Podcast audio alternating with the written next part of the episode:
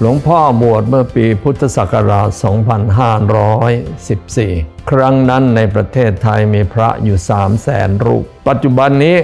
51 52พรรษาเข้ามานี้พระทั้งประเทศไทย มีพระอยู่ 2 0 0แสนพูดง่ายๆ หายไปแสนหนึ่ง วัดร้าง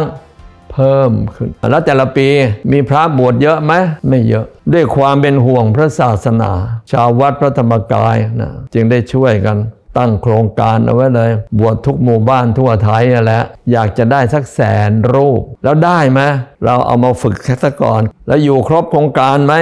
ครบบ้างไม่ครบบ้าง เอาว่าพอออกพรรษาน่ะจะเหลือสักเท่าไหร่เหลือสักพันจะดีใจตายแล้ว ตั้งแต่เราตั้งโครงการเนี่ยบวชแสนทั่วประเทศไทยอย่างเงี้ยวันนี้ก็มีผู้ที่บวชในโครงการนี้นะได้เป็นเจ้าอาวาสมาเป็นเจ้าคณะตำบลก็มี เจ้าคณะอำเภอก็มี นี่เราก็ชื่นใจก็ขอบอกให้อนุโมทนาทั่วหน้ากันด้วยนะ เราทำกันมาอย่างนี้เขี่ยวเข็นกันมาอย่างนี้ สิ่งเหล่านี้จึงจำเป็นให้คุณพ่อคุณแม่เนี่ยต้องรับรู้ด้วยพูดง่ายๆ ชาวพุทธทั่วประเทศไทยจะต้องรู้นี่ประการที่หนึ่งประการที่สองผู้ที่สมัครมาเป็นแสนนั่นนะคุณสมบัติยังไม่พร้อม ต้องพูดตรงๆ บางคนติดเหล้ามาไม่ไหว บุหรี่เลิกยังไม่ได้ เราไม่ได้รังเกียจแต่เข้ามาแล้วนะเรารู้ยังไม่พร้อมอย่างเงี้ยมาฝึกรักษาศีลแปดกันก่อนสักอาทิตย์สองอาทิตย์แล้วกลับไปบ้านเถอะไปไปเตรียมพร้อม ปีหน้าพร้อมมาเลยแล้วเดือนไหนพร้อม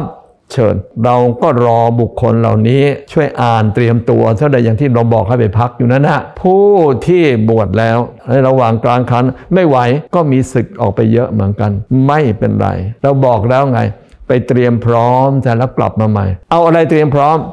บรรพชิตมหาพิจารณาเล่มนี้นะ่ะช่วยเอาไปอ่านด้วยสาม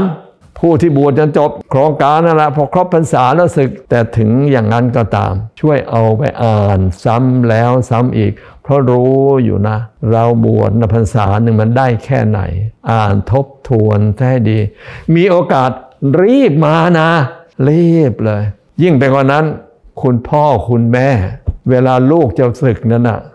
คุณพ่อคุณแม่ช่วยอ่านนะพอลูกจะศึกนะช่วยถามลูกด้วย ลูกเอ้ยเนี่ยแม่อ่านบรรพชิตมหาพิจารณาเนี่ยแม่ก็ยังไม่ค่อยเข้าใจนักนะอธิบายให้แม่ทีผมก็ยังไม่ค่อยเข้าใจ ลูก